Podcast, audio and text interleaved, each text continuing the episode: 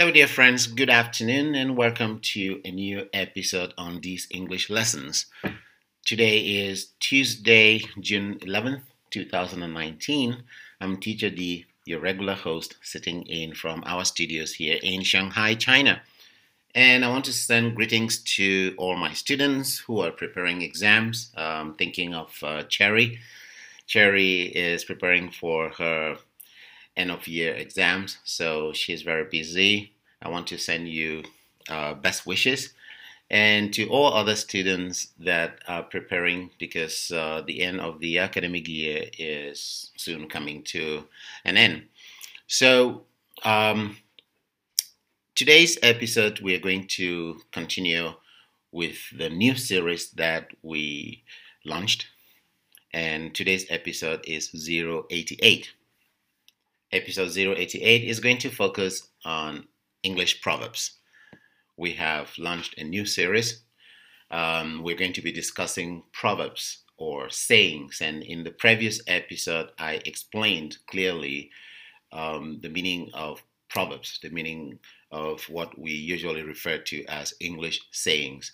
Uh, in the previous episode, I also tried to explain the difference between an English saying or an English proverb and an English idiom because our previous series was on idioms and we discussed about uh, 50 different English idioms. And in this new series, we're going to be talking about uh, proverbs, English sayings. These are very special ways of uh, communicating in English, and native English speakers usually use sayings to express some kind of advice that they may have uh, in various contexts. So, if I want to say something to my children that will stay in their minds for a long time, something like um, a piece of advice that will that they can remember for the rest of their lives, I will prefer to say it in a proverb.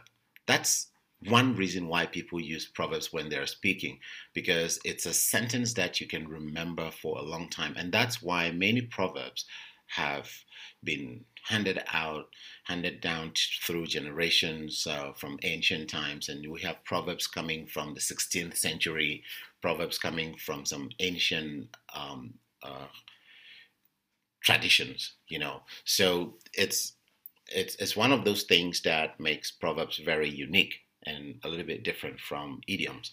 A proverb is a sentence that expresses some wise meaning or some wise judgment of a situation and usually serving as an advice as some kind of warning against some potential danger that we may find ourselves in so that's why when people use a proverb it's usually uh, at the end of a speech or at the beginning of a speech. And sometimes people just say it and then walk away. And you need some time to think about it and then apply it to the context. And then you understand what the person is trying to teach you. So, with that said, uh, let's get into the two proverbs that we have to discuss today. I picked two very common proverbs, and we're going to discuss them and see in what kind of um, situation you can use them. The first one, if you have your pen and paper, and you're ready to write down, here is our first proverb for this episode. Don't judge a book by its cover. You must have heard that. Let me repeat. Don't judge a book by its cover. So, like we said in the previous episode, when you look at a proverb, um, if you read the line carefully, you can sort of guess what it means. It's not like idioms that, you know, sometimes the idiom is very different from what the actual meaning is. Don't judge a book by its cover.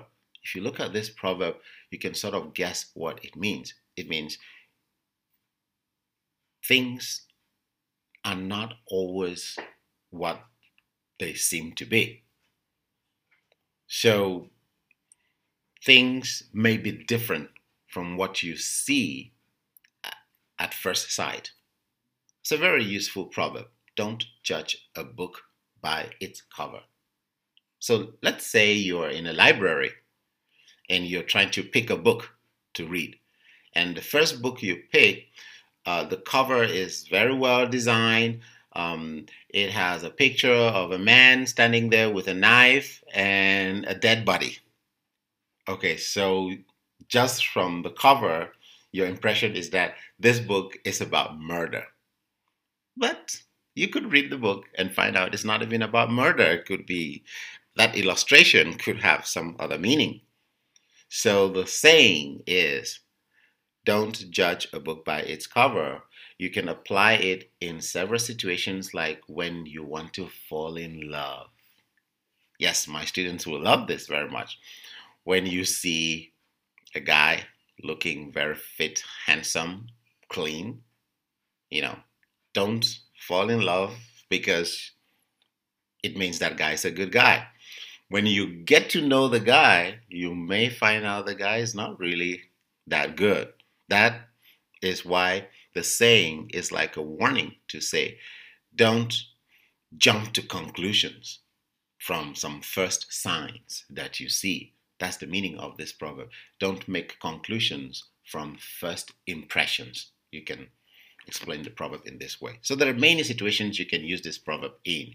Uh, I've just said when you want to choose a boyfriend or a girlfriend, hmm, be careful. You may be judging a book by its cover. Don't.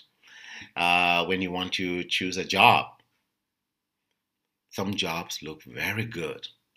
In the job description, when they post it online, it looks like the ideal job. But maybe when you get to know the job, it's not that good. So things, be very careful before you decide because things are not always the way they look at first sight. That's it. Second proverb for today's episode is a very interesting one too, which is somehow connected to the one we have just discussed. Here it goes. The grass is always greener on the other side of the fence. Hmm, let me take that again. The grass is always greener on the other side of the fence. So picture yourself standing in front of your house and looking at your neighbor's home, and you have this feeling like, wow, my neighbor's lawn looks greener. My neighbor's home looks better my neighbor's garden looks richer and greener. So, what does this mean? It's about envy. There is a word in English known as envy. N E N V Y. Envy. We always envy what other people have. We always think that what other people have is better than what we have. And this is not a good thing. So this proverb is to advise you not to always think in that way. You, you, you may think that your neighbor is better, your friend is better than you are, and only to find out that maybe that neighbor is also having the same feeling about you. So sometimes you're thinking, wow, my friend's job is cool, but maybe that's not how your friend feels, and your friend may actually be having the same feeling about your job. So the grass is always greener on the other side of the fence. You say this to someone who is envying another person. And for those of you who are Christians, you can remember this and remember the fact that envy is actually considered as a sin. Envy is one of the deadly sins. So you're not supposed to envy and wish to have what other people have. In fact, there is another saying in English. We often say, beware what you wish for. And I think we will discuss that in another episode.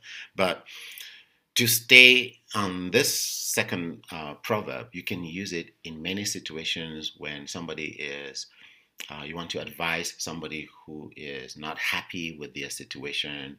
Uh, a good example is a lot of people think that life would be better in another country when they get to that country, then they find out that country also has its own problems. So that's a good example where you can say life is always greener on the other side of the fence. But is it always? That's what you should think about. With that, 10 minutes are up, and this is Teacher D signing off. I'll see you in the next episode. Have a good day.